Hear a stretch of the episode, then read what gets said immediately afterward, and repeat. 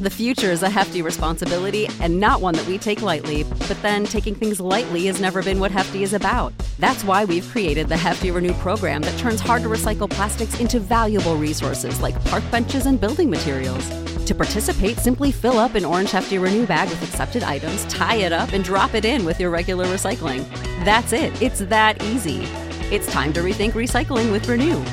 Particular valued resources may vary by geography. More info available at heftyrenew.com. America, we are endowed by our Creator with certain unalienable rights, life, liberty, and the pursuit of happiness.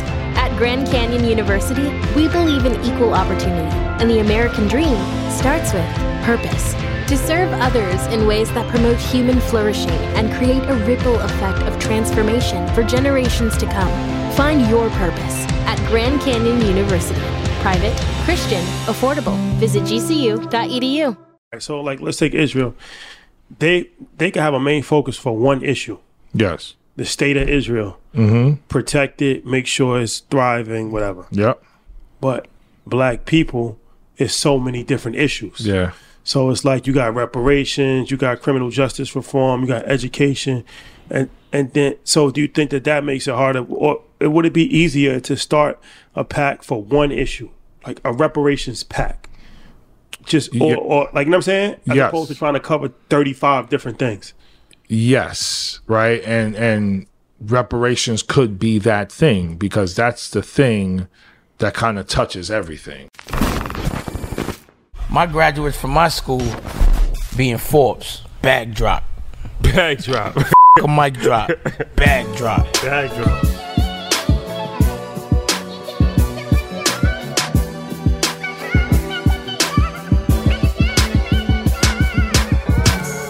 All right, guys, welcome back. EYL, we back home. Been traveling around the world. It's good to be home. Yeah, for sure. Shout out to everybody that was in London. Yeah. That was amazing. Did you see that on social media? I did not. Not yet. Okay. Yeah, we got to bring them. Got to get them into them. Yeah. We did a show at the Royal Albert Hall. You ever heard of it? Yes. So we did a show there and sold out, and it was crazy. Nice. 4,000 people in London. Oh, man. The mandem really came. It was an experience. Yeah. Experience, to say the least. Financial literacy. People was hungry for it all over the world, especially in our community. Our community is all over the world. Right. So, same stories no matter where you go. Mm-hmm. Same issues. But long story short, we're back in New York. And we are here with a very special guest. This is the first time that we've actually spoken about politics on a local level. Mm-hmm. We've interviewed Shine before, and we've interviewed Stacey Abrams. Yes. Mm-hmm. Shine, I think he's running for prime minister of Belize, if I'm not. At some point, I think he will. I think he announced it already. Okay. He was the former opposition leader. Yes. Georgia, even the Herschel Walker thing in Warnock, that's close. Herschel Walker's looking crazy. We'll talk about that later. We'll get there. That's another story. Herschel Walker. I'll never use him again in Tecmo Bowl. Herschel Walker. Tecmo Bowl. Crazy out here. He was ill in Tecmo Bowl. Right, he was. He's one of the greatest of all time. Greatest what? Football players. College. I don't know about that. No, Minnesota. He was tough in Minnesota. He's one of the biggest names because he was in the USFL, Trump's league, ironically.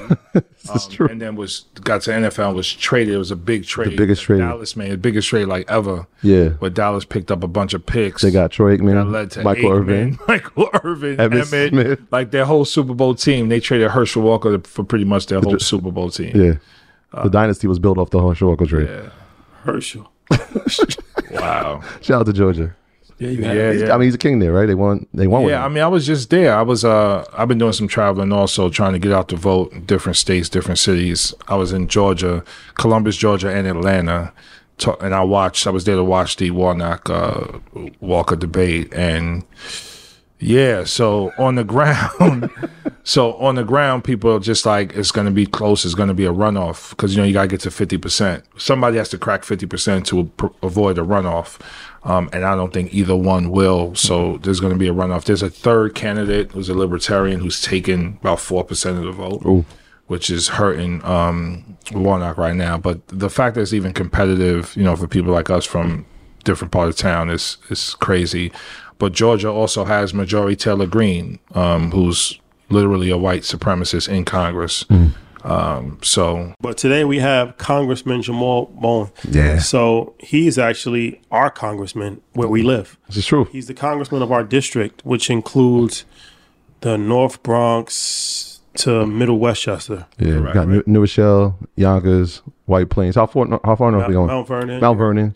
Pretty much stops at White Plains. Okay, perfect. So Port Chester, the Sound Shore, so Rye. Rye City, and then on the other side, Greenburgh, River Towns, and then in between, so Scarsdale, Bronxville, Yonkers, Mount Vernon, New Rochelle, East Chester, all those small little villages and towns also. So, and in the North Bronx specifically is Edenwald and Wakefield in the North Bronx. It used to be Co-op City, used to also be Riverdale, but we're redistricting, they just drew new lines. So, come January 1st, I'll be officially the rep for these areas in New York 16. What district is that? New York 16. New York 16? Yep.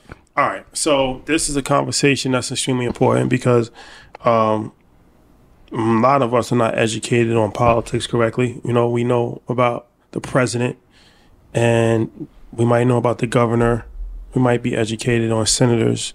We're not really educated on congressmen. And from my understanding, the Congress has a lot of power. Right? Mm-hmm. It's the House of Representatives and the Senate, and it's like 50-50 in the power structure, right? Is that correct? So currently in the Senate, it's a 50-50 split, with the vice president being the deciding 51st vote in case of a tied vote, depending on what the legislation is.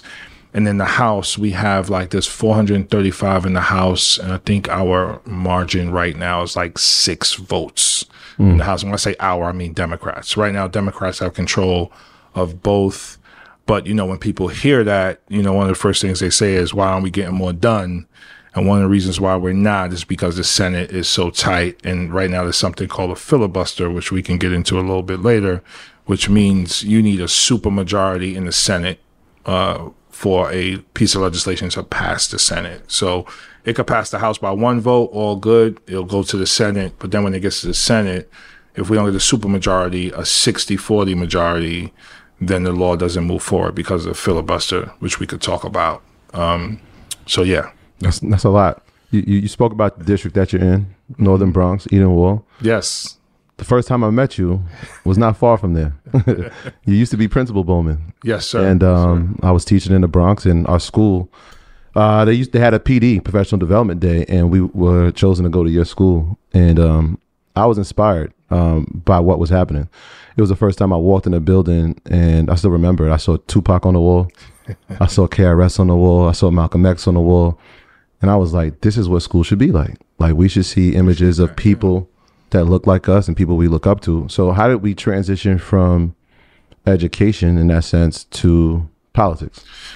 Yeah, I mean, when you work in schools, all of the issues in the community sort of land at your doorstep, right? Whatever kids are going through, whatever families are going through. So if kids are hungry, if families are struggling with housing, if there's a lack of jobs, if there's criminal justice entanglements, if there are mental health issues, all of it you see it in your school every day. And I got to the point where, one, I began to understand how our tax dollars funds public education, right? So I got to learn about that. And then I got to also learn, when I would visit other schools and other communities, how in wealthier communities, take Scarsdale, for example, their schools receive additional tax dollars because the structure is such where local property taxes fund schools more than federal tax dollars. So thinking about school funding, thinking about the lack of resources in certain schools and certain school districts got me paying more attention to politics. And then as I paid more attention, I realized that politicians weren't connecting the issues that my kids and families were going through to the policies that they were advocating for, and to the resources that they weren't fighting for to bring into the community. So just started looking and paying more attention. And, I opened the school. So I don't know if you knew that, but I'm the founding principal of the school. So I opened it in 2009. So I'm like an education entrepreneur in that way. I think the same year or the year after that, Occupy Wall Street happened. So that was like a big deal, obviously, with like, you know, people in tents down by Wall Street talking about 99% versus 1%. And then that just opened my mind to, okay, what's happening with this wealth inequality? So I began to get educated on that. And then shortly thereafter, I believe it was Trayvon Martin was killed like a few years later. Mm-hmm.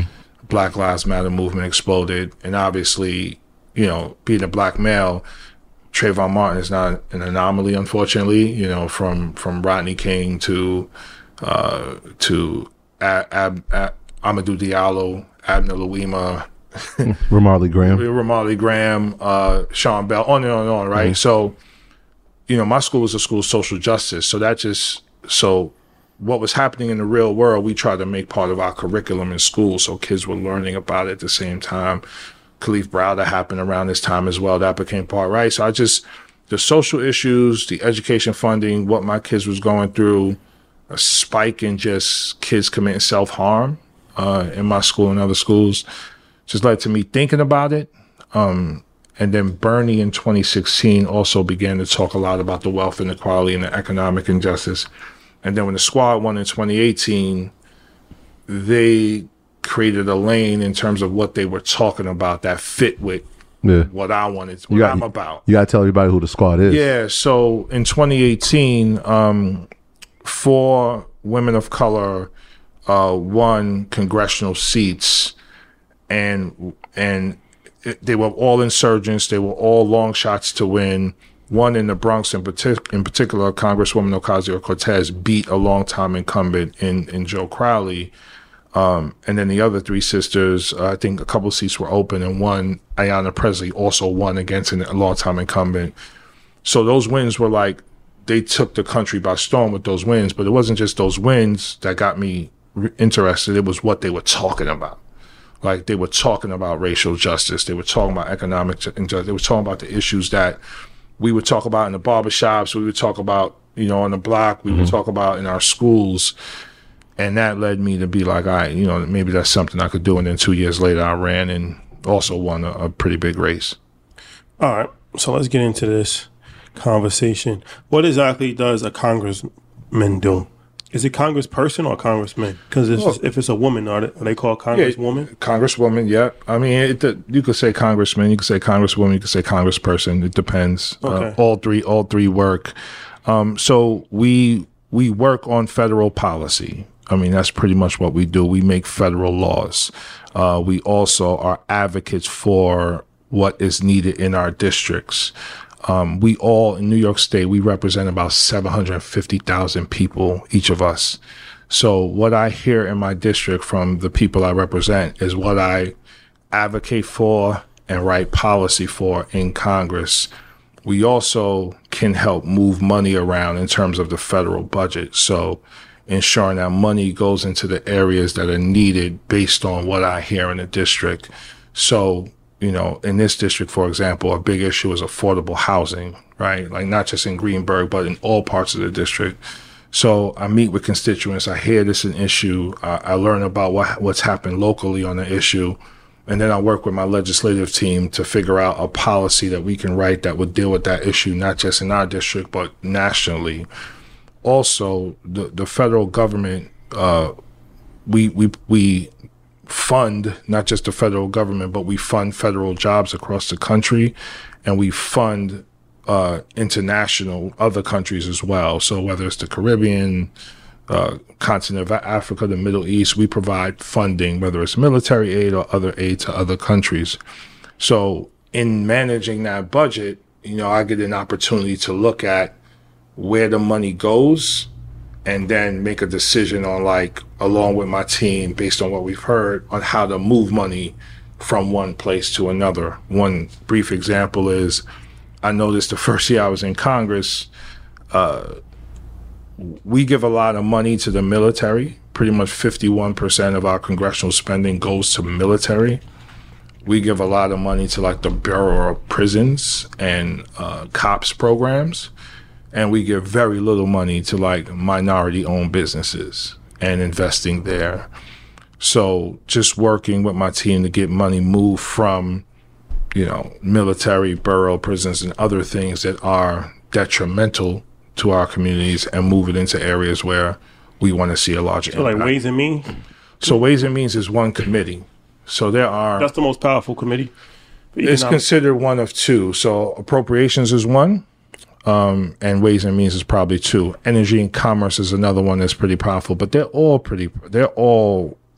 pretty powerful. And members of Congress, we also have a bully pulpit. So if I tweet something, if I write a statement about something, it's going to get a lot of attention. You know, we wrote a letter to Biden earlier this year with a couple other members of Congress pushing him to vacate the marijuana convictions of people who are nonviolent offenders who were convicted, who were in prison. We wanted him to release them and vacate the convictions. He didn't do it then, but just recently he actually vacated the convictions of 6,500 formerly incarcerated people who had marijuana convictions still on their record that was stopping them from voting in certain states, stopping them from getting housing, stopping them from certain employment. So it's stuff like that. We just we do whatever we want in alignment with the needs of our district, and we could go as far as we want to go. Yeah. So you brought up the district, and I know most people are puzzled, like, how many districts does New York have, and how is it zoned, right? Because when I saw you on TV, I'm like, I know him, mm-hmm. But you in like Dobbs Ferry, New York. I'm like, how did he get up here? Yeah. And so before we started, you said that that's a new 16. So how does that change, and talk about the importance of how that affects the way people vote? Yeah. So the old 16. So I've only been in Congress 2 years. When I ran, the old 16 included all of the North Bronx, so from Co-op City to Riverdale, and it came up as far as, I would say, Rye. And it included Scarsdale, Hastings on the Hudson as the only river town, Yonkers, Mount Vernon, New Rochelle. That was the old 16. But every 10 years, there's a census. And based on the census data, you can either gain congressional seats or lose congressional seats. So when people, when every 10 years, when you're being pushed to fill out the census, oftentimes we don't tell people why it's important, right? But mm-hmm. It's really important because if you get a large number of people filling out the census, you get more congressional seats, you get more representation in Congress fighting for the things I'm talking about, not less. So because we lost a seat, now you have less representation in Congress. And then when you lose a seat, the lines shift a bit where you now have to represent more people. So now I'm representing more people. Lines have shifted a bit. And that's why places like Dobbs Ferry, Greenburgh, Port Chester now, White Plains, now they're going to vote for New York 16, which is going to include me on Tuesday. And yeah, there's like 20, I'm going to get the number wrong, but it's over 20, let's say 24, 25, I could be wrong, congressional districts in New York State. And every state has a different number. Mm-hmm. Yeah. Earn Your Leisure is supported by First Republic Bank. You've worked hard, and now it's paying off. That's why it's time to start working with a financial partner who will always have your back. With First Republic Bank, you get a personal banker who's ready to sit down, listen, and provide the answers you need, no matter how complex your questions are. Whether you're interested in residential lending or curious about other banking products, you can reach out to your own personal banker by phone or email or visit in person. It's all a part of First Republic's commitment to delivering extraordinary service every time. To learn more about their extraordinary service, visit firstrepublic.com. That's firstrepublic.com. Member FDIC, Equal Housing Lender. So, all right, let's talk about these committees. So you have 400. How many Congress people are there? 435. So there's 435 Congress people, and each state has a different amount. States like California and New York have a lot. States like Wyoming have little. Yeah, right? Because of population. Because of population. Mm-hmm. But they're all thrown into a pot for votes, right? Yes. So so there's two senators. Every state has two senators. Yes. Regardless of population, mm-hmm. But each state has a different amount of congressmen. Mm-hmm. But all of the congressmen are thrown into the bucket, and they all vote, mm-hmm. right? Mm-hmm. So, in order for a bill to pass, you have to have the House of Representatives, which is Congress, and you have to have the Senate mm-hmm. on board. For a bill to become law. And then the president has to sign it. Correct. Like many bills pass the House and don't move in the Senate at all. because the Senate just hasn't functioned for a very long time. You mentioned committees. So there are several committees. Again, I'm forgetting the number, but I sit on Education and Labor. I'm actually the vice chair of Education and Labor, and I'm also on the Science, Space, and Tech Committee. And each committee has like jurisdiction over different aspects of the country. So Science, Space, and Tech, we have jurisdiction over like artificial intelligence and NASA, for example, which means, you know, if I want to go to NASA to inspect what's going on in NASA just to make sure things are copacetic, I can go as a member of the committee to just do an inspection and see what's going on.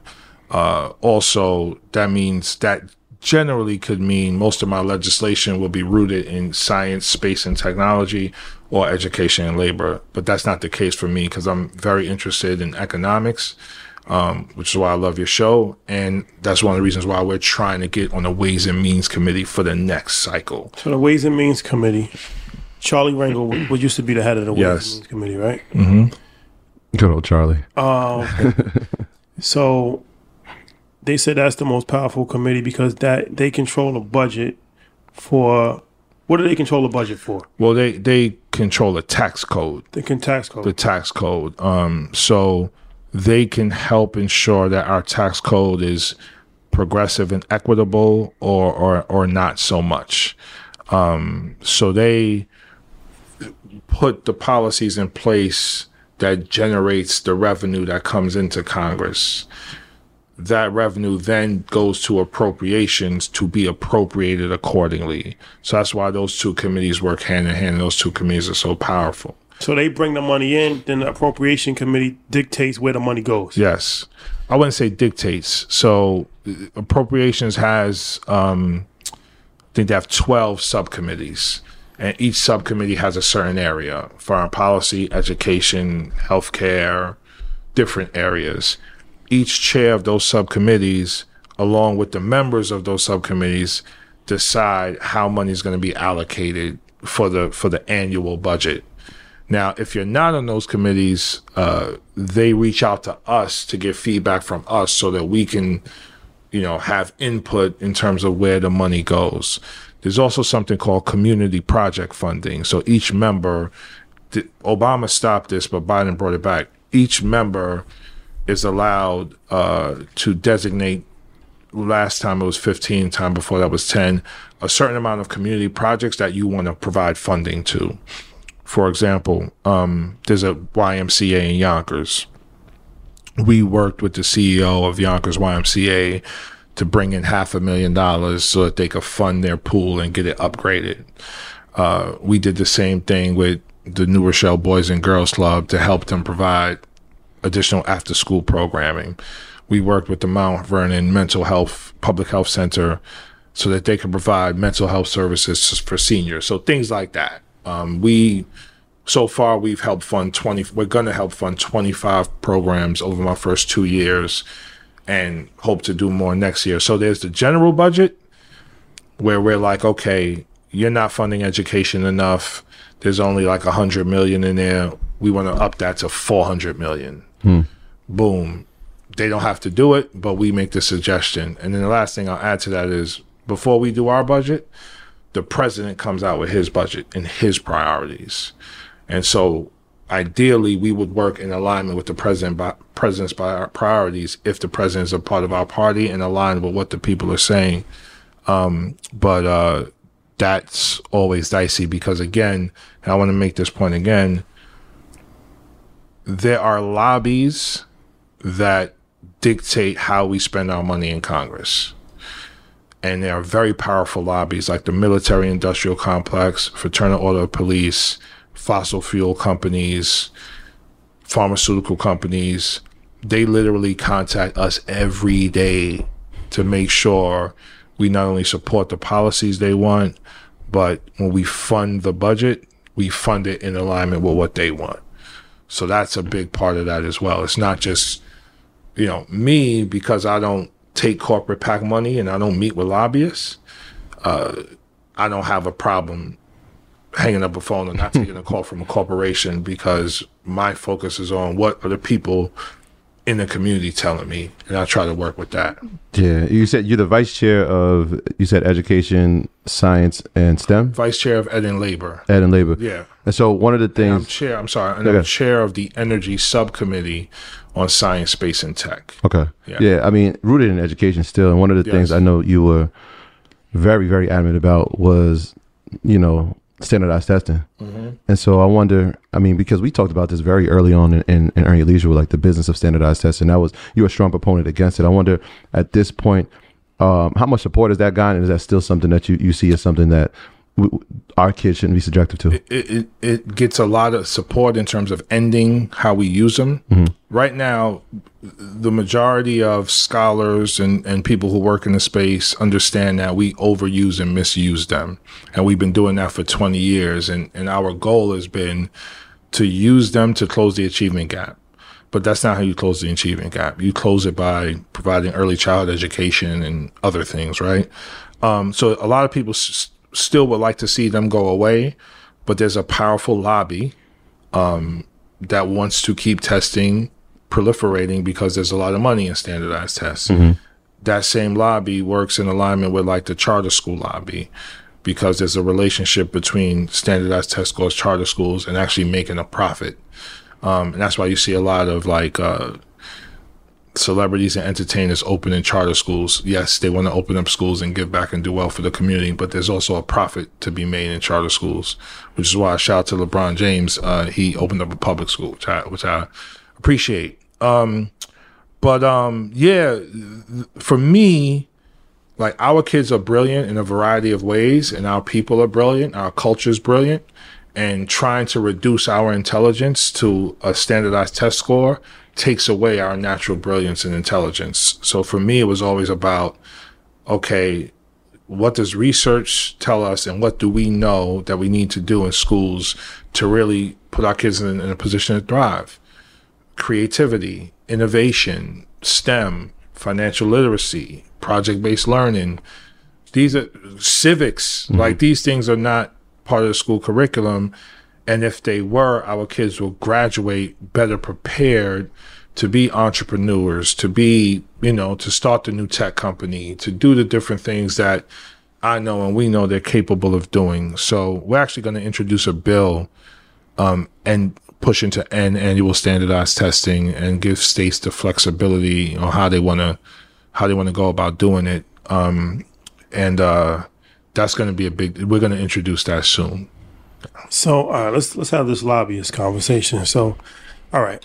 So lobbyists control politicians for the most part, right? Yes. So the lobbyists, you got the tobacco lobbyists, Israel. You said the prison lobbyists, and they put pressure on politicians, and they say, what exactly do they say? They say, well, fund your campaign, but we need this done.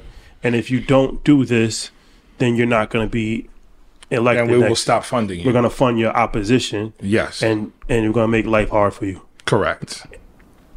Real ops. So explain the process. Yeah. So first, J Street. So J Street actually endorsed me.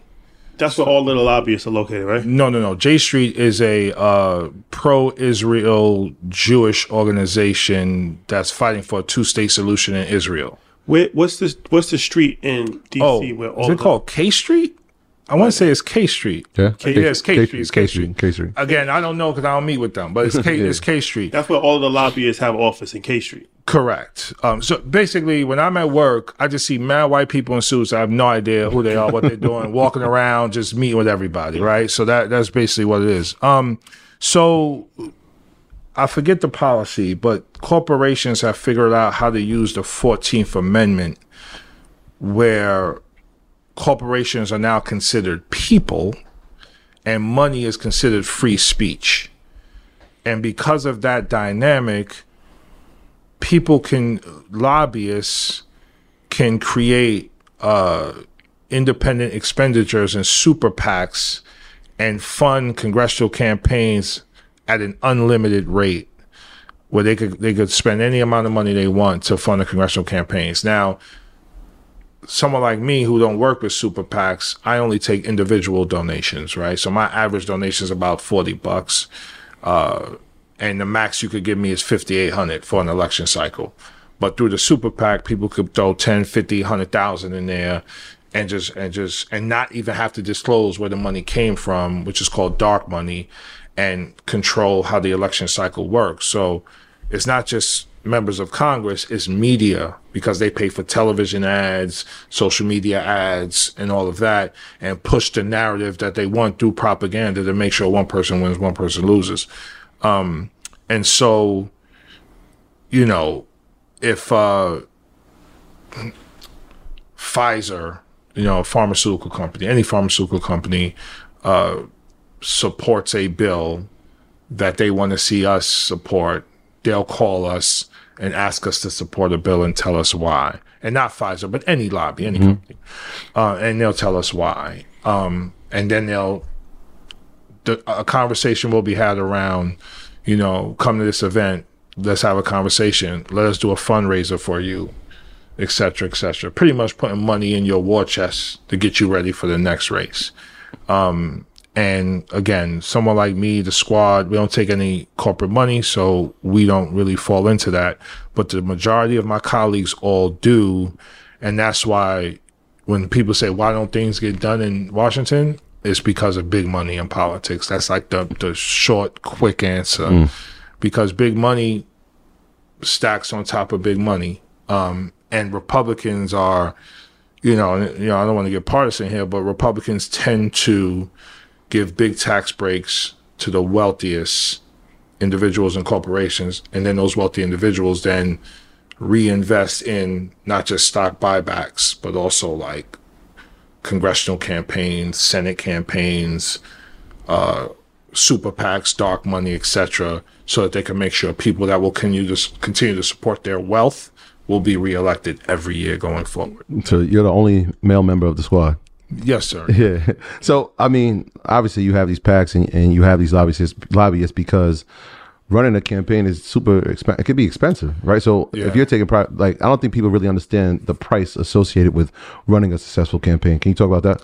Yeah. So when I decided to run in my head spring 2019 for the election in 2020.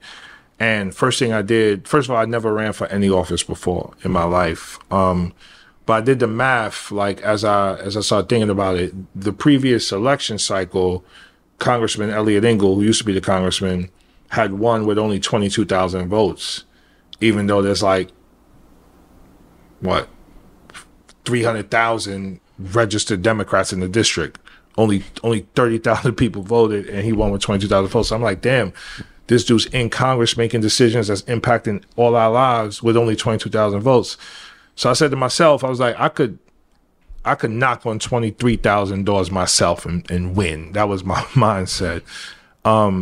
So I started calling family and friends and just telling them I was thinking about running, what they think, just getting feedback. And everybody was like, yeah. Everybody except my wife and my mother-in-law and my mother. Everybody else was pretty cool with it. But you don't know what you're getting into. So when I started calling, I found this organization called Justice Democrats, which is the same organization that endorsed the squad and helped them to win. So when they met me, they was like, yeah, we're going to endorse you too. You're going to be our first endorsement since AOC, and we're going to help you hit the ground running. So because of them and because of their weight, because of the squad, when I launched, it hit the cover of the New York Times as a story, and that helped us generate initial money to print flyers that we then started giving out as we were knocking on doors. And this was a year out. But even before that, first thing I did was call everybody on my cell phone and tell them I was running and ask them to donate to the campaign, whatever they could afford. But I was asking, like, depending on, you know who got a little bit of money, so you asked for like 1,000. Or, you know, someone who don't got that much money asks for like 100, 200, whatever. So I called everybody on my phone, raised like 30,000 just from my phone. The article hit, raised another couple thousand. And then a big part of running is just calling complete strangers for money. Like what we tried to do is call people who had donated to like Bernie Sanders, Ayanna Presley's squad, people who donated to other politicians who are like-minded. Mm-hmm. So we'll call them and be like, hi, I'm Jamal Bowman running for Congress, New York 16. I'm endorsed by the Justice Democrats, boom, boom, boom, former educator, boom. And then they'll be like, all right, I'll send you. And then we was doing that like 30 to 40 hours a week, you know. And at the beginning, I was still working full-time as a principal, which I ultimately resigned a few months later. And then you're just doing a bunch of calls and meet and greets constantly to get yourself out there. So that was it. And we raised $2.6 million overall my first cycle, which is good. But the reason why it jumped to a higher level, we were at like 750,000, and then Congressman Engel made a big mistake. I don't know if you heard the hot mic moment, but he said something on the hot mic and it was caught. And when that happened, it went viral and we raised like $100,000 that day, $90,000 the next day, and average raising $70,000 every day up until election day. What do you say? So, George Floyd was murdered. There were protests all over the country. There was protests on Fordham Road where some property was damaged, and elected leaders came through to have a press conference to, you know, what elected leaders do, calm down, don't destroy no property, whatever. So he you see him coming to the shot where they're at the podium, and he asked to speak. I guess he arrived late. He asked to speak. And Ruben Diaz Jr. Was telling him, like, nah, we got a lot of speakers. You know what I'm saying? It's pandemonium right here. We don't have time to let you speak. And he pulls down his mask and he says, if I didn't have a primary, I wouldn't care. And Ruben was like, what did you say? Can you say it again? He was like, if I didn't have a primary, I wouldn't care. So I didn't see this happen in real time. I was doing call time, and someone hit me. He was like, yo, Jamal, you heard what Engel just said? I was like, what are you talking about? He was like, he said if he didn't have a primary, he wouldn't care. I was like, I don't know what you're talking about. I'm doing call time. He was like, go to Facebook Live, rewind to the beginning, and watch it. So we watched it, and I'm like, oh, shit. So we had the WhatsApp chat with the comms team, mm-hmm. and I'm like, yo, did y'all see this? There's like, nah. I was like, yo, rewind to this moment when Engel comes in. They saw it. They cut it. And they tried to give it to News 12, Westchester. And they didn't know what they had. They didn't understand what was going on. So we gave it to New York One. And by the end of that day, this was the morning, by the end of the day, it had 1.1 million views. Mm. And it led every local news station across the country. And that's how we were able to raise that money and ride that momentum. And the next day we got the AOC endorsement, then Bernie, then Elizabeth Warren. It was just crazy, man. But yeah, you know, so we were able, just one last thing, because we were able to raise that money, you know, they had all these negative attack ads and these commercials where they were attacking me for not paying my taxes 20 years ago, like something I completely forgot. It was actually wrong, because when I looked it up, I actually paid them. But, you know, the ads were like, you know, type in Jamal Bowman and you'll see that, you know, he doesn't pay his taxes. And the funny thing about that is, well, one, the money we raised was helpful in counteracting those, so they didn't have a big impact. But also, too, it made me more, like, endearing with the people, because people's like, yo, I owe way more than that. Like, y'all trying to say he owed $2,500? Ain't nothing. I owe way more than that right now, you know? So it obviously all worked out. And that's all they had, because, you know, the former congressman, you know, was there 31 years, chaired the Foreign Affairs Committee. You know, his most important topic was supporting the state of Israel, and he had neglected the district, you know, Mount Vernon, Yonkers, they hadn't seen him. He didn't even live in the district anymore. Mm. So, yeah, you know, we was able to win. Big one. Big. So how are you able to not take money from corporates or lobbyists when, I mean, they can, well, all right. The first time I can see, because it kind of happened with the George Floyd situation, he said something stupid, and then it just kind of, well, now, if they want to go against you and have an opposition, how are you able to, you know, withstand that? Yeah, so we just finished a primary cycle where I had a couple challengers who were able to raise pretty decent money. You know, they spent almost a little over $1 million against me to win, and we were able to raise over a million again, and, you know, just so we could do our commercials and everything we need to do. You know, Bernie Sanders created the blueprint pretty much in 2016. So when he also doesn't take corporate PAC money, and when he ran, he was raising tens of millions of dollars with just small dollar contributions. I mean, there's 300 million people in the country, right? And if everyone gave a dollar, that's 300 million, right? So small dollar contributions from a large amount of people who really want to see progressive change, who really, you know, recognize that, you know, our government has been inadequate for a number of years, and we want to see change. We want to see radical change. And to be honest, that was part of Trump's appeal as well, you know, as an outsider coming in, and he got a lot of support as well. But Bernie created the blueprint.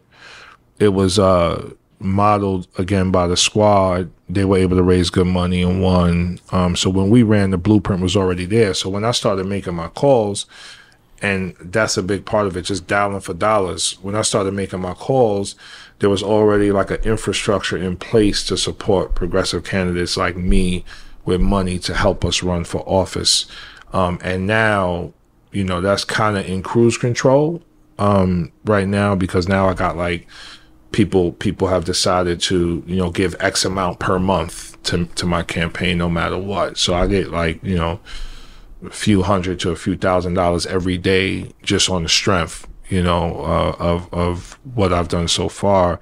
But we're actually trying to take that to the next level. And that was one of the things I wanted to mention, you know, when I knew I was coming here, is the power of the black dollar. I know y'all talk about that a lot. Mm-hmm. And the untapped potential of our money, not just from a finance and an investment standpoint, but from a political power standpoint.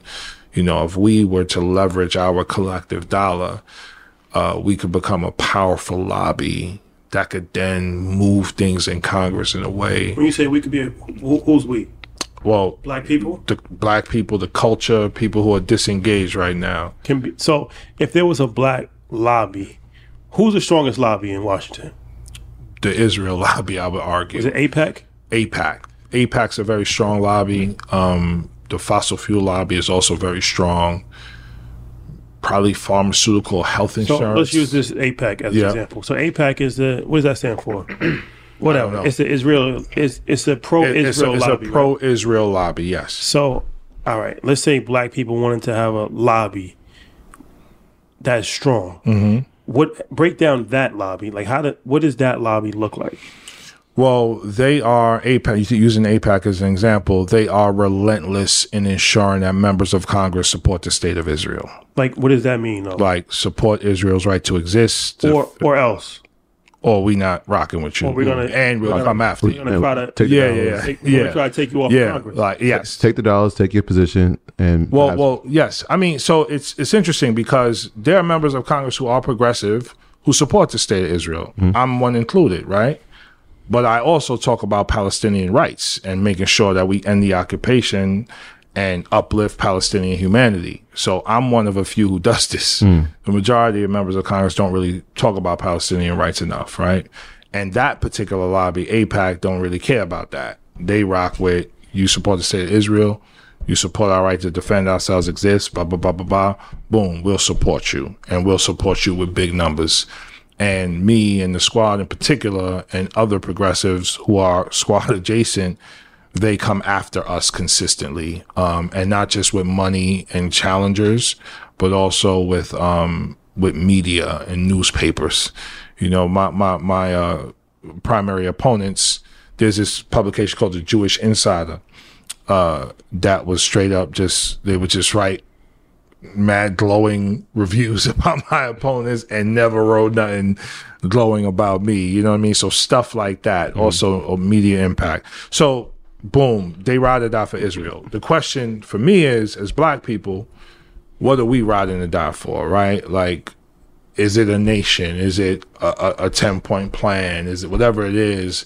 And then the PAC or the lobby can raise money in alignment with that agenda and make sure members of Congress support that agenda to be supported by this lobby that has yet to be created yet. So what's the infrastructure in place? Like, they have like if we wanted to create a lobby, right? Mm-hmm. What do you need to create a lobby? Like you need, all right, so obviously you have the money, but you, so you have to have fundraisers that are connected to actually fundraising all over the world. In mm-hmm. that case, they're fundraising money from all over the world, right? Then you have leadership inside the actual lobby. Mm-hmm. Then you have point people that's actually working on the ground, reaching out to the yes. congressmen, to the senators, to every. Those are like lobbyists. Those are lobbyists. Lobbyists, right? Yeah. So mm-hmm. all of those fall into place when developing a lobby. Yes. Well, under the umbrella of a PAC, a Political Action Committee. Political Action Committee. Yeah. So we have. So I ran for Congress under Bowman for Congress. That's just my. You know, it's actually a business when you think about it. Bowman for Congress. I ran for Congress. I just recently started a leadership PAC. Where it's called For the Children PAC, where I'm going to be raising money to support other progressive candidates and causes across the country related to kids. They're also super PACs, and this is where some of that dark money stuff comes into play. The main point for me regarding this lobby piece, when I got as soon as I won my election, the next day in my mail, I was hearing from the pro-life lobby. Mm-hmm. They sent me like 20 postcards, pro-life, protect the unborn, blah, blah, blah, blah, boom. My office consistently gets calls from multiple lobbies around multiple issues. We rarely, if ever, get calls from a black lobby, for lack of a better term. Do they not exist? That's an infrastructure that needs to be stronger. There are pieces to it, yeah. but it's not. Do you think the issue, like, all right, so like, let's take Israel. They can have a main focus for one issue. Yes. The state of Israel. Mm-hmm. Protect it, make sure it's thriving, whatever. Yep. But black people, it's so many different issues. Yeah. So it's like you got reparations, you got criminal justice reform, you got education. And then, so do you think that makes it harder? Or would it be easier to start a PAC for one issue? Like a reparations PAC? Just or like, you know what I'm saying? As yes. opposed to trying to cover 35 different things. Yes, right. And reparations could be that thing, because that's the thing that kind of touches everything, right? So, and the thing about reparations, this is the first Congress where reparations was actually voted out of committee. So let me just explain that real quick. When I introduce a bill, when any member of Congress introduces a bill, that bill is assigned to the committee based on the content. The HR 40, the reparations bill, or the bill to form a committee to study the potential need for reparations, that bill is always assigned to the Judicial Committee, Judiciary Committee. Mm. This was the first Congress that committee actually marked it up, meaning they looked at the bill, they discussed potential amendments, they had debate and conversation in committee, and then it was voted on in committee to come out of committee to now be brought to the floor for a vote. First time it's happened in history, and it's been introduced for 30 years in a row. 30 years in a row. And it has 216 co-sponsors, and the magic number in Congress is 218. You get to 218, you got the votes you need for it to pass. However, even though it has been voted out of committee, we haven't taken the House floor vote on it yet. Mm. Now, let's say there was a reparations lobby or a reparations PAC with big money. This is the key, big money, because there are people lobbying for reparations. They don't got the big money with them. With big money. And when I say big money, let's just say tens of millions of dollars in this PAC. That would help to lean on leadership, to lean on members of Congress, to push to make sure this bill comes to the floor for a vote. Let me also say this, because it's about money. Money's a big thing. Also, the Congressional Black Caucus and some of the other caucuses could do better to leverage our power to make sure this bill comes to the floor for a vote. And we don't do enough of that. And that's where outside organizing and pushing us to do it is really important. And that doesn't even take money. That's just people agitating. Mm. So if the Congressional Black Caucus theoretically was like, we ain't supporting no bill until reparation comes to the floor for a vote, we could do that. Mm, and we haven't done that, which is very frustrating as a member of the Black Caucus, because we have the numbers. no bill can move through Congress without the Congressional Black Caucus. The thing about it is, are we willing to take the heat that's going to come from that? You know, there's times in Congress where you got to make a, you know, we've done it this year where we've taken votes that people didn't understand that were very controversial, and we've been dragged, like, very publicly for it for a very long period of time. And the thing about that is people use that to run against you. So, you know, people ran against me this cycle, claiming, you know, my lack of support of Israel, and I'm an anti-Semitic, and you know, I don't support jobs because I voted against the infrastructure bill, and you know, it didn't work because we always communicated honestly and authentically with who we are. So anyway, it's the lobby, it's the PAC, and there's money behind it, but it's also us just having the will and the courage to, like, make decisions that will completely transform the system and leverage our power in a real way. Yeah. So when, I mean, so just really quickly, I got a couple of questions. The difference between PAC and Super PAC is just the amount of money that's put into each. Well, Super PAC, and I may get this wrong, so forgive me, but Super PAC is a PAC where you put all kind of money into it. Yeah. And it could be undisclosed and fall under the umbrella of dark money.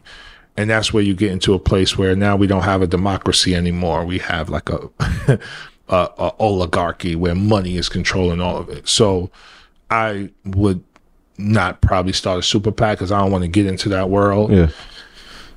Having said that, you know, I've learned that politics is a dirty business. It's way dirtier than the streets. It's way dirtier than all of it, right? Mm-hmm. So, and I don't mean dirty in a way like, I mean, yes, it's corrupt and grimy, but you gotta be ready to fight, like, for real, because there are people, there are lobbies and PACs out there with power that don't care if you live or die. Mm-hmm. If you're from a certain group, if you don't support their shit, like, if you don't support what they support, they don't care what happens to you. So now that I peep, it's like that. It's like, okay, now I'm gonna move differently. You know, the second term. Yeah, the other part was, and you spoke about it right in the bill. So, I mean, obviously, as you look at the economy now, obviously, inflation's 40-year high. When you go into your office, you sit down, talk about like that, like how, the process of creating the bill.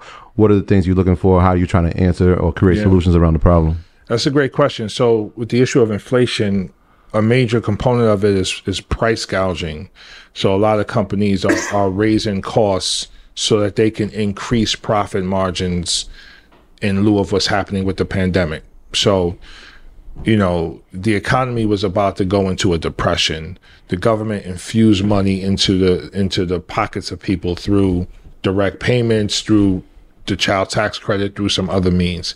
Companies saw people had more money and was like, we're gonna raise our prices a little bit just to make sure we continue to make the profits we want. And there's a supply chain issue, which when you look at supply and demand, you know, less supply, more demand, higher costs, more profit, right? Mm-hmm. So we introduced a few bills. One is the Emergency Price Stabilization Act. And this bill empowers the president to put price caps on certain goods. So price cap on rent, price cap on groceries, price cap on gas, certain areas where we like give the president authority to do this so that we can survive this this inflation and what's happening now, mm-hmm. so that people aren't struggling as much. So that was one bill we introduced. Another bill we introduced is something called the Ending Corporate Greed Act, which would tax corporate profits for a period of time at 90%. So that we can reinvest in the areas we need, like universal childcare, because still we have millions of women who haven't returned back to work. Now, 90% sounds like a lot, but even their profits have been so high since the pandemic. Even if you tax their profits at 90%, they still make more of a profit than they did before the pandemic. So that's how much they've been caking. So those are two pieces of legislation. One other piece that's not directly related to the inflation piece is something we call the Babies Over Billionaires Act. So unrealized capital gains right now is untaxed. It could be leveraged to borrow against and help companies and individuals to increase their wealth because it's not taxed. The president offered a tax on capital gains so people can't build their wealth without contributing. So we wrote a bill in alignment with the president's ask there, babies over billionaires. So those are three pieces of legislation we introduced in response to the current rate of inflation. One other thing I want to say about inflation, you know, there are flaws in our economic system, in my opinion, because one of the ways the Fed tries to control for inflation is to raise interest rates to stop the borrowing, stop the flow of money. What that does is also increase unemployment. And so for inflation to be under control in our current economic system, unemployment has to be at like 3-4%, mm-hmm. which, you know, again, I support a federal jobs guarantee. I think everyone should be working. I don't think we should have an economic system that has to function based on a certain level of unemployment. So there are fundamental aspects of our economy that need to change. Let me ask you this, as far as reparations, since we're at it, what's your view on reparations?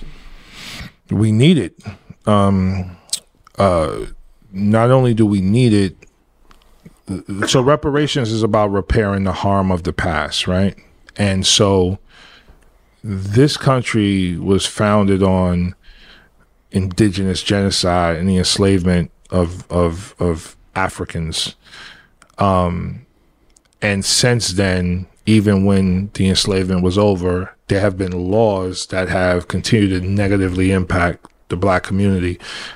Right after the passage of the 13th Amendment, after Lincoln was killed and the new president took over, a piece of legislation called the Homestead Act was passed. And the Homestead Act pretty much gave, as we expanded out west, the majority of that new land, 90% of it, was given to white people, both native-born and foreign-born.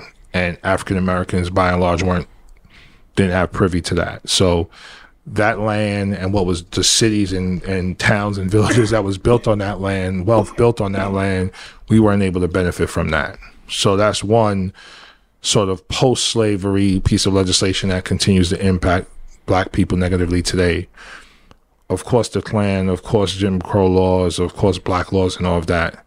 In addition to that, black banks were started and proliferated post-slavery all across the country, but they've never received the investments from the federal government to help keep them solvent and to help them grow into the investment banks that could be used to invest back in the black community.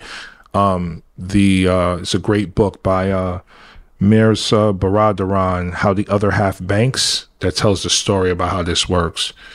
In contrast to that, Bank of America used to be the Bank of Italy, and they became the Bank of America through investments from the federal government to support its growth.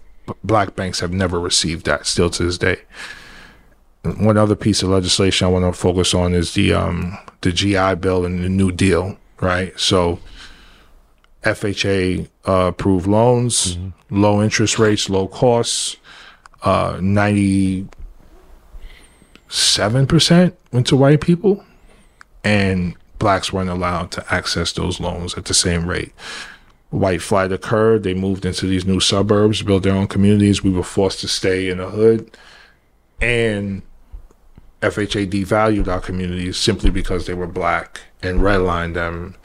And that's why you see us in the projects, in underfunded communities, in underfunded. And then connected to that, because local property taxes fund schools, our schools continue to be underfunded as a result of that. So it's not just reparations for slavery. It's reparations for slavery and everything that has come since then. And I haven't even mentioned mass incarceration, which is another. And the war on drugs. Yeah. And the war on drugs, right? So this is all. So because of all of that. But you're in a position to write legislation. Yes. Okay.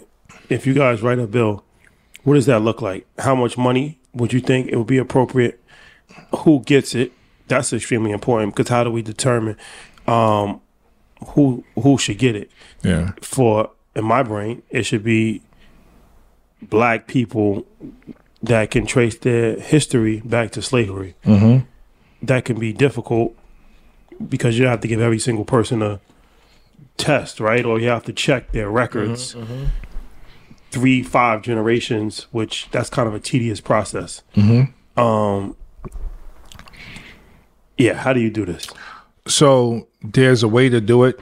That's the reason for the HR 40 bill, because the commission who will study all this and present a report, they will also present a way to get it done. Congress hasn't even had the courage to move forward with forming a commission to even study it. So we're not even at step one, even though there's many studies that have been done around the importance of this and the impact of de facto and de jure racism. So the point is, let's figure out how to do it, right? And as a country, let's go through a process of truth and reconciliation similar to Rwanda after the genocide, similar to South Africa after apartheid, Germany after the Holocaust. Let's go through a process of truth and reconciliation and figuring out what reparations could look like. We haven't done that. And there have been other groups that receive reparations, you know, Japanese Americans for internment, Jewish Americans and Jews in Germany as well, and other groups. So there's precedent internationally and nationally. It's just the consistency of white supremacy and anti-black racism lives and breathes in every aspect of American society, in the halls of Congress, in the hearts and minds of people, black and non-black. We often just, you know, take what we could get and don't fight for more. And so, yeah, that HR 40 is one bill. We've written other bills, and we are going to write more bills that deal with pieces of it. So there's a bill we're going to be working on called the 21st Century Homestead Act, which looks to make the investments in redline communities to help build black economic strength within those communities. We're going to be writing that bill. We've written a bill called the Green New Deal for Public Schools, which sort of does the same thing, but with a focus on investing in public schools that have been underfunded and using those schools as models for the renewable energy revolution that's coming right now. Yeah, well, one of the issues that you didn't bring up, but I'm sure you're passionate about, student loan debt. Obviously we know disproportionately, if you look at Pell Grants, majority of the people who apply for them look like us. And right now, President Biden's student debt cancellation has been paused. So I want to get your thoughts around that, and the impact that student loan debt has had on our community. Yeah, man. I mean, it sucks that it was paused. I wish Biden would have went bigger. I mean, we was pushing him to cancel it all. He was talking about 50,000. He landed on 10,000. You know, the president's a rabid capitalist, you know, and I'm not necessarily against capitalism, but there's just toxic predatory nature of it that's been destructive, and student loans is part of that. You know, I'll use me as an example. You know, my mother, my whole life is telling me I'm going to college. So when I graduated high school, I was like, okay, I'm going to college. I played football, so that helped a little bit with cost. But going to college and paying for college is two completely different things. So when I went, you know, filled out the application, look at this bill. How you going to pay this bill? Well, we got these loans for you.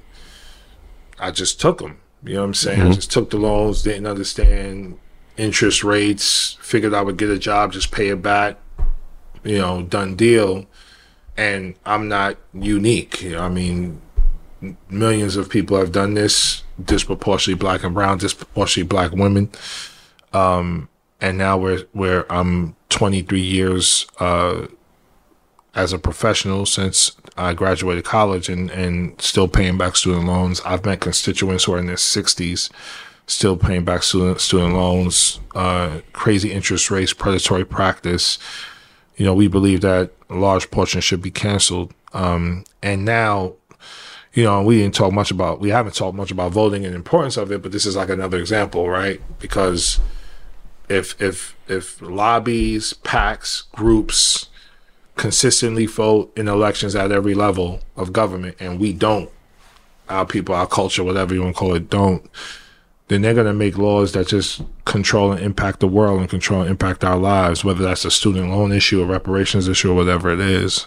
So, yeah, we have a Supreme Court now and many in the court who, you know, are conservative, aligned with Trump, and, you know, to them it's pull yourself up by your bootstraps, even though some people don't even have boots. So, yeah, man, it's crazy. And this is a big issue across race, across communities. Like, people knew they were preyed upon, and even people who are trying to be diligent in paying it back. When you're doing that, you can't afford to start a family, can't afford to buy a home, can't afford to invest the way you want. So, yeah, it's another example of, this is why your show is great, and the education piece of your show, because people miseducated, they make decisions, and they pay those decisions back for the rest of their lives. So, Congressional Black Caucus, what's your thoughts on that? What do you mean? Is it beneficial? Is it something that, you know? Yeah. I mean, we, yes. So, yes, it is beneficial. It, in many ways, it's like a home to newly elected Black members of Congress. You know, it's good to be there with people who look like you and have similar experiences. It's you know, very rooted in civil rights and Black church traditions, and rightly so. You know, when you think of John Lewis and Elijah Cummings and others who were some of the co-founders of it and champions of it, you know, their entire career, that makes sense. But now there's a shift happening, if you will, because you have people like myself, Ayanna, Cori Bush, Ilhan Omar, and others who are newer, who are younger, who are coming in with different ideas, and thoughts on how we should govern.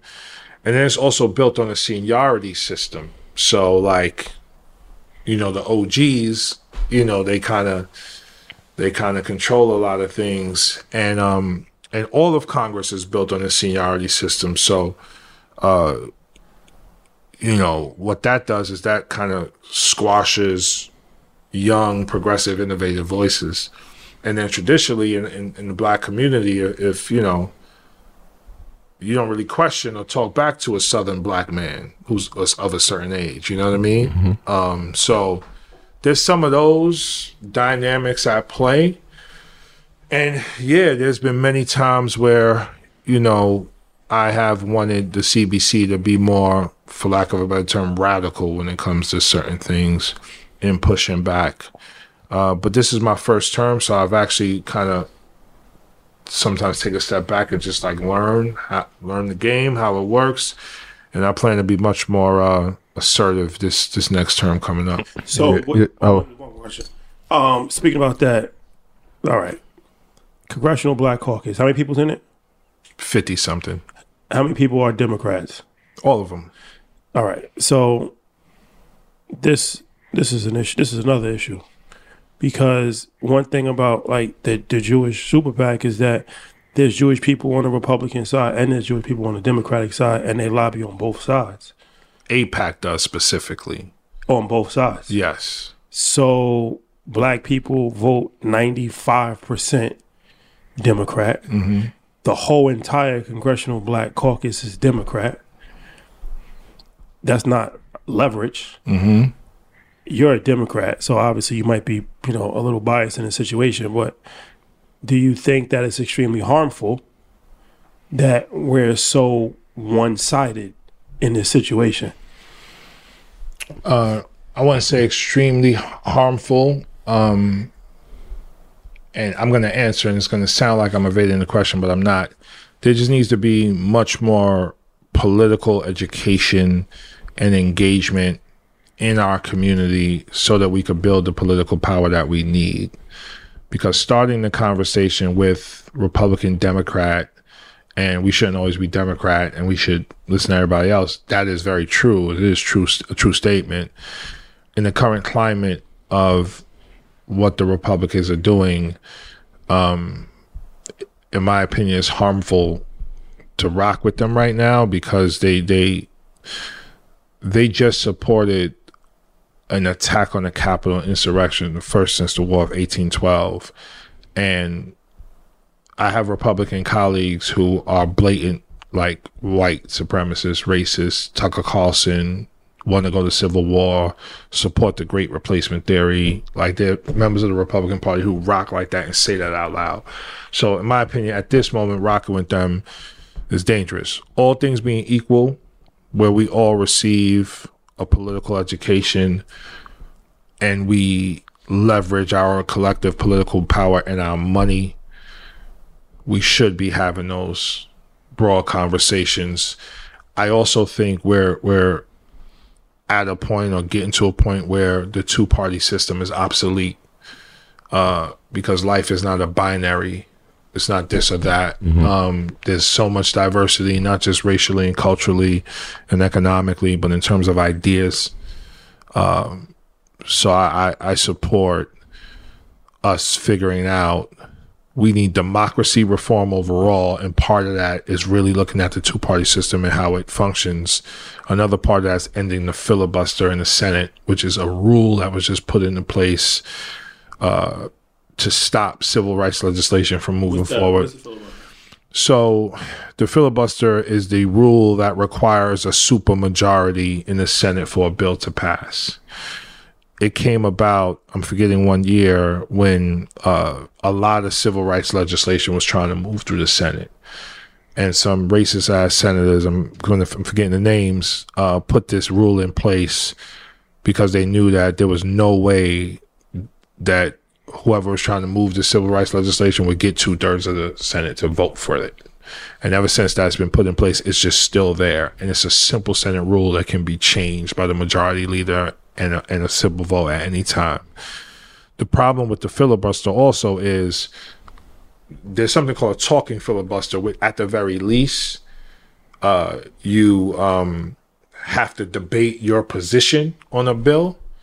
And then at the end of the debate, you take a vote and a simple majority wins in terms of how to move forward. Right now, there's not even a talking filibuster. There's no debate. They could just vote however they want and keep it moving.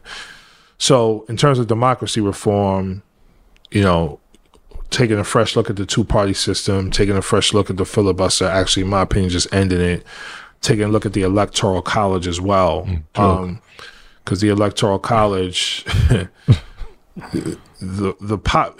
one person, one vote in a democracy should decide the presidency. The Electoral College doesn't allow for that to happen. And what happens is you'll have states with smaller populations having as much or more power than the majority of the American people, what some refer to as minority rule. So right now in the Senate, even though it's 50-50, the 50 Democrats actually represent more people than the 50 Republicans. Does anybody even know who the Electoral College officials are? Delegates and super delegates. I'm in Congress. I still don't even understand how that works. But what I do understand is we have a system in place right now where we have members of Congress, House and Senate, who represent less people but wield more power. That's not democracy. And the filibuster is one way where they continue to yield that power. So the political education, I'm glad you brought that up, because it almost feels like, how do we get it? We saw over 140 million people vote for the general election, and a lot of people come around that. But the midterm election is here, and I don't feel like the same amount of awareness, right? If you look at the presidential election, very important, but these localized officials are the ones who can change your immediate life. Yeah. And so we don't even look at it like that. How do we get the political education to get people to really understand, like, these localized elections are the ones that are changing your daily life? Yeah. We need to destroy and rebuild our public education system, because many aspects of the curriculum and the schedule and the structure are obsolete. There's absolutely no way we should allow our kids in a democracy to graduate not really having a clear political education. And there's nothing in place right now to make that happen. And this is why, you know, cities who don't have mayoral control, New York City has mayoral control, but even that, we should do more organizing and push there. But this is why local school board elections matter. So if you got a school board of 7 people in Greenburgh, for example, and you can get 4 people who believe what we believe on that school board, now you have a majority on that school board, and that school board decides what happens with the superintendent. The school superintendents work for the school board. Mm-hmm. So the school board decides we want to change this person and bring in somebody else who's going to bring in a financial literacy curriculum, who's going to bring in project-based learning, who's going to bring in STEM, civic education, all of it. Now that school board can transform education in that school district. And this is where Republicans are way better than Democrats at, you know, because they move as a unified front. They fight like their lives depend on it. And they fight from the school board to the president. And that's how we're going to have to fight, regardless of your party, to get what we want. And because, in my opinion, because we've been so beaten down by miseducation and lack of resources in the system overall, we often unplug. And when I say we, I mean black men, I mean black people, I mean the culture. And we can't unplug because we just have so much power that we just haven't begun to use yet. And I hope to be a part of changing that.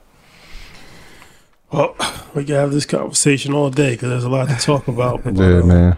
Thank you for coming. Of course, man. A lot of education. That's extremely important because I feel like people aren't educated on the political process, and there's so much. Like I said, we're just scratching the surface. There's so much more stuff to actually cover, and you know, it's good. Our whole platform is built around education, whether it's financial education, but the political education goal is just as important.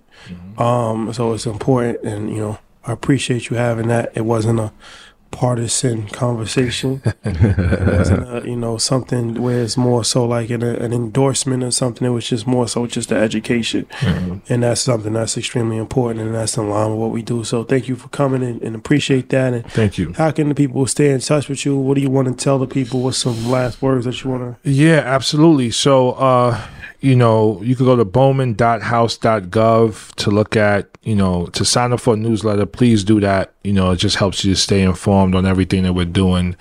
And it helps you to look at legislation that we're working on and letters to Biden, all of our advocacy. So that's on the official congressional side.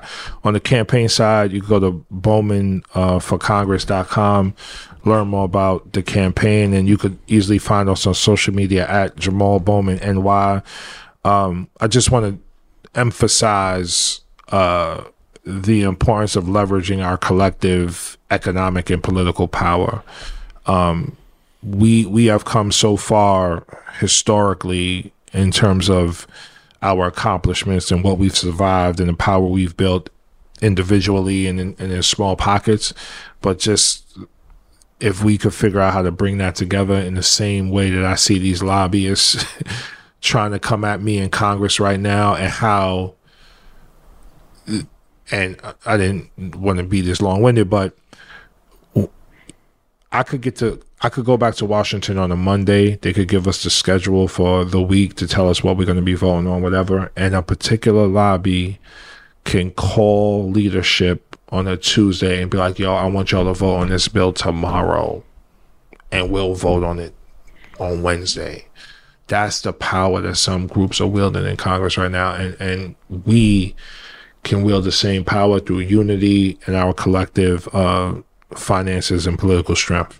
That's powerful. Like I told you, the day I walked into your school, I felt inspired. I feel inspired again. I wish you nothing but success, my brother. Thank you, brother. You didn't notice this, but I read that you're a huge Wu-Tang fan. I'm a what? Huge Wu-Tang fan. Yes, sir. Yes. And so I put up 36 Chambers. I did notice it. I was trying to keep my composure. I did notice it. All right, here we go. Best Wu-Tang album. Shit. Collective or solo? First of all, what you have around here, people can't see everything, so you got that up. But and oh, I ain't see that one. Yeah. Damn. Well, I'm gonna be honest with you. I had ODB up there, but I wow. Figured let me go a little different. Damn. And you got the Cuban Links joint. You got Shook Ones.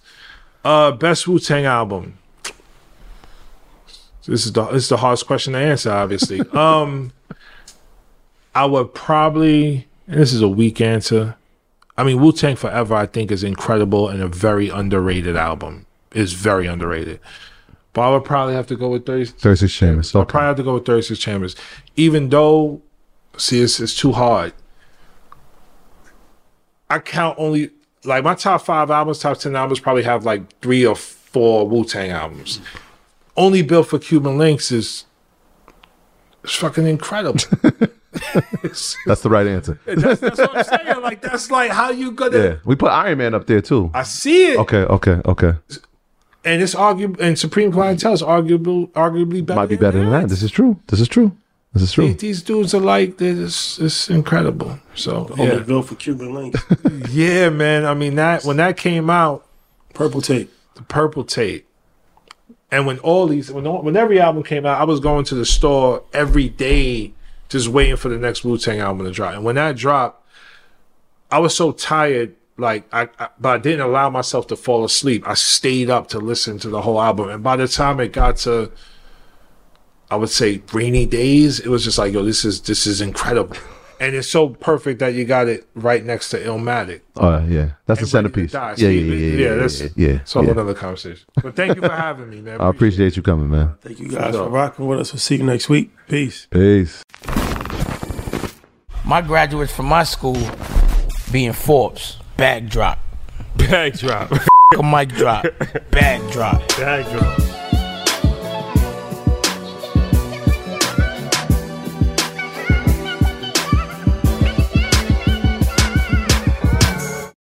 Support for this podcast and the following message come from Corient. Corient provides wealth management services centered around you. They focus on exceeding your expectations and simplifying your life. Corient has been helping high achievers just like you enjoy their lives more fully, preserve their wealth, and provide for the people, causes, and communities they care about. As one of the largest integrated fee-only registered investment advisors in the U.S., Corient has deeply experienced teams in 23 strategic locations. Corient has extensive knowledge spanning the full spectrum of planning, investing, lending, and money management disciplines. Leverage Corient's exclusive network of experts to craft custom solutions designed to help you reach your financial goals, no matter how complex they may be. Real wealth requires real solutions. For more information, connect with a wealth advisor today at Corient.com. That's Corient.com. Corient.com.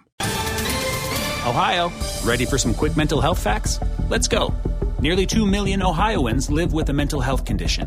In the U.S., more than 50% of people will be diagnosed with a mental illness in their lifetime. Depression is a leading cause of disability worldwide. So why are some of us still stigmatizing people living with a mental health condition when we know all of this? Let's listen to the facts and beat the stigma. Ohio, challenge what you know about mental health at beatthestigma.org.